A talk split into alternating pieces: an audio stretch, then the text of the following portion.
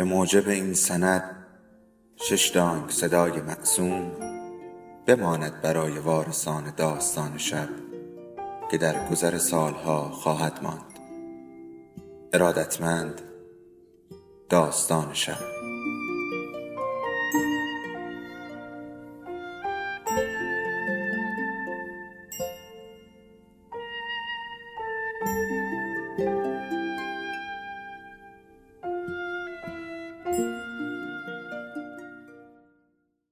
یکی بود یکی نبود.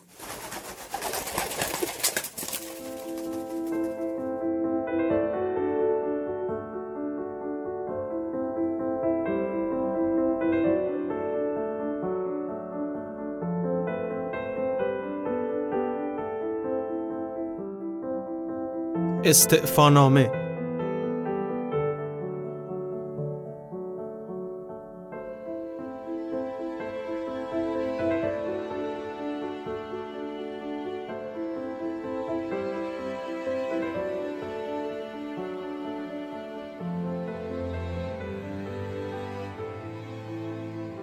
ریاست محترم اداره جلیله ثبت آمار و احوال جسارتا با تقدیم این عریضه به خاک پای مبارک از حضور انور تقاضا دارد به هر ترتیبی شده استعفای این حقیر را از شغل شریف تصدی بایگانی قبول بفرمایید.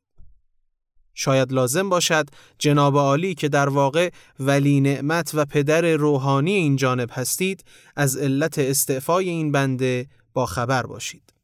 بدین علت مصده اوقات شریف شده به اطلاع میرساند که دیگر کارد به استخوان پوسیده این کارمند فقیر رسیده و زندگی به چنین صورتی دیگر برایم مقدور نیست. بنده یا هر فلک زده دیگری چگونه می‌تواند در حالی که تمام دنیا کمر قتل او را بستهاند با راحتی کامل به خدمت اداری ادامه دهد. حقیقت امر این است که بدبختی من از آن روزی شروع شد که زن بیچاره ام به علت بیماری سرطان مسانه دار فانی را ودا گفت و مرا در این دنیای بی پدر و مادر تنها گذاشت و رفت بی که بداند بعدها چه فلاکت عجیبی گریبانگیر من خواهد بود. تقریبا از همان روزها بود که متوجه شدم رفتار اهل محل با من عوض شده تمام مدت پشت سرم حرفهایی می‌زنند که اصلا و ابدا حقیقت ندارد. این تهمت ها روز به روز بیشتر می‌شد. یک روز مرا مفتخور و کلاش صدا می کردند، یک روز جسارت می شود، تهمت ناموسی به من می بستند و روز دیگر که من مثلا جاسوس اجنبی ها هستم. البته در نظر بگیرید که هیچ وقت خیلی راحت جلوی روی من چنین چیزی نمی گفتند. بلکه من خودم حس می کردم. بالاخره بعد از پنجاه سال زندگی آدم چیزهایی را می‌فهمد و حدس می‌زند. یک روز تصمیم گرفتم که بالاخره از شخصیت خودم به طور جدی دفاع کنم. می‌خواستم قبل از همه مسبب اصلی را پیدا کنم که کردم و آن شخص ملعون بقال سر کوچه من بود. من همیشه می دیدم که او با چه نگاه هایی مواظب من است و هر وقت از جلو دکه خراب شدهش رد می شدم صدای غریبی را پشت سر خودم می شنیدم که می گفت خائن، بیشرف، دزد، دقل، جاسوس اجنبی و من همیشه دندان روی جگر می گذاشتم و چیزی نمی گفتم. تا اینکه یک روز برگشتم و یقش را گرفتم و پیش از اینکه بخواهد چیزی بگوید دو سیلی محکم به صورت و چند مشت حسابی روی دندانهاش کوبیدم و به داد و هوار آن بی پدر و مادر عده زیادی جمع شدند و چنان قشقرق مزهکی رو به راه شد که آن سرش پیدا نبود. البته می‌دانید که جماعت خدا چگونه در همچو مواقعی از آب گلالود ماهی می‌گیرند.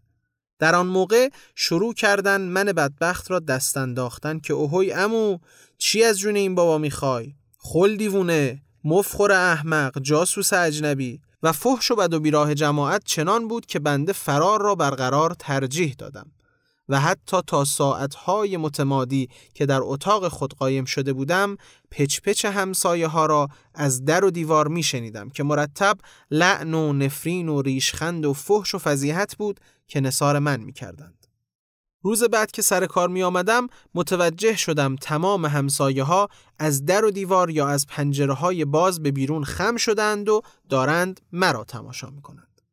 و این کار را نه همان روز بلکه روزهای متمادی نه تنها صبحها بلکه هر وقت که من از کوچه رد می شدم تکرار می کردند. و بدتر از همه در گوشی حرف زدنها خنده های آهسته و بیجا بود که مرا از کوره به در می برد و من چه کار می توانستم بکنم؟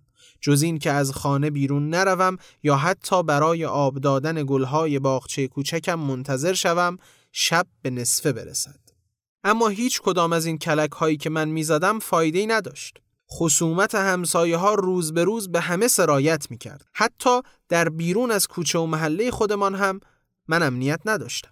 در صف اتوبوس، داخل مغازه ها، پیاده روها، در اداره چند صدای عجیب و غریب انگار از داخل یک شیپور مسی تکرار می کردند مفخور احمق، جاسوس اجنبی، دنیا را از شر خودت خلاص کن. و من چگونه می توانستم دنیا را از شر خودم خلاص کنم؟ مفت نخورم که نمی‌خورم. جاسوسی نکنم که من کجا جاسوس بودم. به کی و برای کی جاسوسی می‌کردم؟ جاسوسی کی را می‌کردم؟ من اصلا تا امروز که امروز است نمی‌دانم اجنبی چه رنگیه چه شکل و هیبتی داره. بدین ترتیب در یک مسئله عجیبی گیر کرده بودم و خلاصی هم نداشتم. از طرف دیگر روز به روز صداها مبهمتر و عجیب و غریبتر می‌شد. چه خنده های رنگ و وارنگی که نمیشنیدم. وسط تابستان در و پنجره را میبستم. سرم را زیر لحاف و بالش قایم می‌کردم. خیال می‌کنید فایده داشت؟ اصلا. گاهی وقتها که دیگر تحملم تمام می‌شد بلند می‌شدم راه می‌رفتم. دور اتاق میچرخیدم. گاه حتی شروع به دویدن می کردم اما صداها، فوشها و تهدیدها بیشتر می شد تا جایی که سرگیجه و حالت تهوع پیدا می کردم و در گوشه می افتادم. بدین ترتیب خواب برای من حرام شده بود. درست چند ماه پیش بود که این سر و صداها به آنجا رسید که با عجله خود را به پشت بام رساندم و شروع به نعره و داد و فریاد کردم که از جون من چی می‌خواین؟ ادهی به پشت بام ریختند و با تعجب مرا نگاه کردند. به خیالشان که با آن قیافه ظاهری و حق به جانب می توانند خودشان را پیش من تبرئه کنند و به هر راهی که فکر بکنید اندیشیدم. خلاصی ممکن نبود ولی روزهای بدتر از لحظاتی شروع شد که یک روز متوجه شدم همه حرفهایی که می‌زنند درباره من صدق می‌کنند. هیچ دلیل و برهانی هم لازم نبود. من یک جاسوس مفتخور احمق کثیف بی پدر و مادر و خائن بودم که لنگم هیچ کجای دنیا پیدا نمی‌شد و آن وقت یک چیز تازه‌ای پیدا شد. صداها دیگر در وجود خودم بود. فوشها را خود من به خودم می‌دادم. خودم بودم که پدر خودم را در می آوردم فقط یک راه نجات برایم باقی بود. یک راه امید و آن این که شاید روزی اتفاقی پیش بیاید و یک نوع آشتی در درون خودم حاصل شود و به آرامش برسم همین مسئله بود که تحمل خیلی چیزها را برایم آسان می‌کرد. مثلا سنگ پراندن بچه ها را یا فحش و مسخره بازی بزرگترها را. میشنیدم که همه پشت سرم مرا دیوانه می‌خوانند و من با خود می‌گفتم حق دارند. آنها که از دنیای تو بیخبرند چه انتظار بیهوده ای داری؟ اما من اشتباه می‌کردم. زیاده از حد خوشبین بودم. زیاده از حد به مردم ملعون حق می‌دادم. می‌دانید چرا؟ درست یک هفته پیش در خانم به صدا درآمد و من بدون هیچ فکر و خیال قبلی رفتم و در را باز کرد. یک مرتبه پسر بزرگ جناب سرهنگ همسایمون پیدا شد که یقه مرا گرفت و گفت بابا جانم فرمودن که بیاین خونه ما. و پیش از اینکه من بتوانم چیزی بگویم یا حتی اعتراضی بکنم دو سه نفر از توی تاریکی پیدا شدند و دست و پای مرا گرفتند و چند لحظه بعد لخت و پتی در سالن بزرگ جناب سرهنگ بودم که عده زیادی خانم و آقا سرپا یا نشسته با خنده های بلند و کشدار مشغول تماشای بنده بودند. یکی از آنهایی که دست و پای مرا گرفته بود با خنده فریاد زد. جناب سرهنگ به امر شما مجرم دستگیر و به خدمت آورده شد. همه تکان خوردند و هر کس هر کاری که داشت زمین گذاشت و جلو آمد. البته به عرض برسانم که کاری هم نداشتند. منظور حقیر این بود که جامها را زمین گذاشتند و جلو آمدند و در یک چشم به هم زدن دور من حلقه زدند. روبروی من جناب سرهنگ ایستاده بود که سینه صاف کرد و گفت بسیار خوب بسیار خوب. بالاخره دیدی که به چنگ ما افتادی؟ ریاست محترم باور بفرمایید که در تمام دوران زندگی پر خود چنان ساعت وحشتناکی نداشتم و چنان لرز شدیدی مرا گرفته بود که کم مانده بود قالب توهی کنم و همین حال من باعث شد که چند نفری به خنده بیفتند و احیانا دلشون به حال من بسوزه. چرا که در آن موقع خطیر آقایی جلو آمد و با مهربانی خاص به من گفت شام میل کرده اید؟ و خانومی که چند قدم عقبتر ایستاده بود و داشت تکه گوشتی را به نیش می‌کشید گفت برین کنار خودم می‌خوام بهش غذا بدم. اما نعره جناب سرهنگ همه را سر جای خود نشاند. برین کنار شما به یک مجرم دیوانه ای که شبها خواب و استراحت را به همه حرام کرده می‌خواهید غذا بدهید؟ من همین الان می‌خوام محاکمه رو شروع کنم. آقایان بفرمایید سر جای خود بشینید. خانم ها دستور می‌دهم ساکت باشید. در یک چشم هم زدن همه سر جای خود نشستند غیر از جناب سرهنگ که با های بلند در اتاق بالا و پایین می‌رفت و سبیلهایش را تاب می‌داد. یک مرتبه که جلوی من رسید ایستاد و فریاد پرسید متهم خود را معرفی کن و من با ترس و لرز خود را معرفی کردم. این جانب محمد علی ذره متصدی بایگانی ثبت و احوال خدمتگزار واقعی و بدبخت تمام هموطنان گرامی. سرهنگ گفت بله بله خدمتگزار واقعی و بدبخت. خوبه خوبه. شما یه ساعت پیش مشغول چه کاری بودید؟ من جواب دادم بنده در منزل خود بودم. سرهنگ پرسید برای چی نعره میکشیدید؟ من گفتم نعره نمیکشیدم قربان ناله می‌کردم. سرهنگ فریاد زد دیگه بدتر مرتی که مگه دیشب شما نبودید که در پشت اون ایستاده بودید و مقدسات فوش می‌دادید؟ من جواب دادم من به مقدسات فوش نمی‌دادم. من به اونایی فوش می‌دادم که من فوش می‌دادن. سرهنگ نره کشید. تو غلط می‌کردی مرتی که الدنگ. به دستور کیو کدوم عامل اجنبی چنین کاری می‌کردی؟ در جواب گفتم هیچ کس به من دستور نداده بود قربان. خودم اشتباهی مرتکب این عمل شده بودم. سرهنگ در حالی که باد به گلو انداخته بود گفت همیشه و همه کار تو اشتباه بوده. اصلا خودت اشتباه هستی. وجودت اشتباهیه. یه مرتبه شستم خبردار شد که جناب سرهنگ حتما آشی برا من پخته و الا هیچ وقت چنین قاطع حکم نمی‌کرد. حقیقت این بود که به دست و پا افتادم و با التماس گفتم شما راست میگین حضرت اشرف. حق با جانب شماست. منو تصدق بچه هاتون بکنید. فدای همه این خانم و آقایون بکنین بزنین از اینجا برم. خواهش می‌کنم. التماس می‌کنم. چند نفری خندیدن ولی جناب سرهنگ چشم قره رفت. همه ساکت شدن. جناب سرهنگ گفت آیا به گناه خود معترفید؟ با ادب تمام عرض کردم بله قربان معترفم اما من یک گناهکار پشیمانم و تقاضای عفو دارم. و یک مرتبه شروع به گریه کردم. یکی از خانم ها جلو اومد و گفت تو رو خدا بس دیگه اذیتش نکنین. بزن یکم ورمیشل بدم بخوره. جناب سرهنگ با اخم و تخم مو خانم مهربان تشر زد.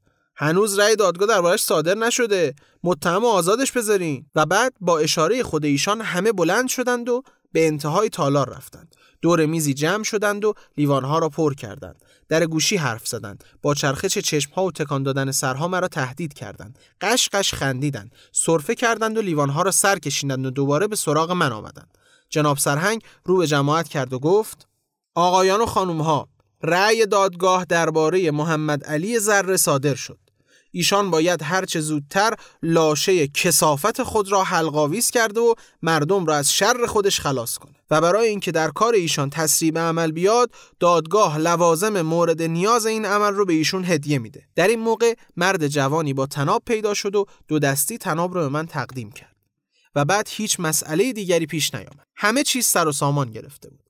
تکلیف بنده هم روشن بود. و در آن لحظه هر کسی جای من بود دیگر توجهی به هیچ چیزی نمی کرد و به همین دلیل بود که من با عجله به خانه برگشتم و برقاسا تناب را دور گردن خود بستم و با یک ضربه چارپایه ای را از زیر پای خود کنار زدم و درست لحظه ای که از سقف آویزان می شدم شنیدم که از یک راه دور جانوری خورناسه کشید و با همین خورناسه بود که خیال کردم کار من تمام شد. اما تمام نشد جناب رئیس. مدتی بعد من چشم باز کردم و خود را در یک چهار دیواری محصور دیدم و غیر از کاسه آبگوشتی که روزی دو سه بار یک موجود پشمالو برای من می آورد به هیچ کس دیگر بر نمیخوردم و آخر سر یعنی همین چند ساعت پیش فهمیدم که در یک تیمارستان بستری هستم.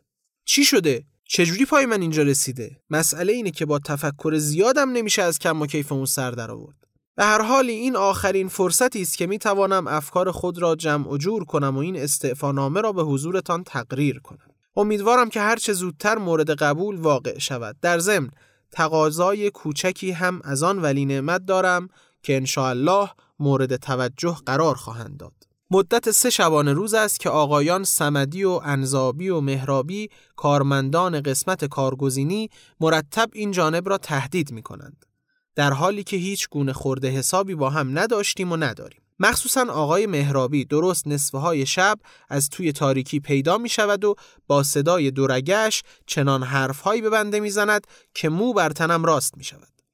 و گاه به گاه خورناسه های عجیبی می کشد و شکلک های غریبی در می آورد و به هر کلکی شده بنده را می ترساند. دستور اکید صادر فرمایید که دست از سر بنده بردارند و بیش از این مایه آشفتگی و وحشت این جانب را فراهم نکنند. با تقدیم احترامات فائقه محمد علی ذره.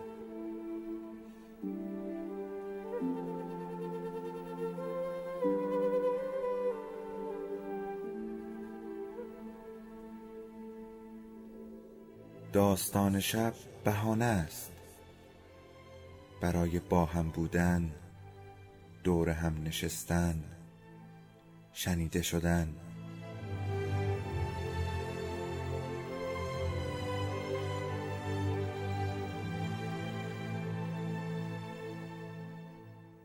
صدای افسانه ها رو میشنویم.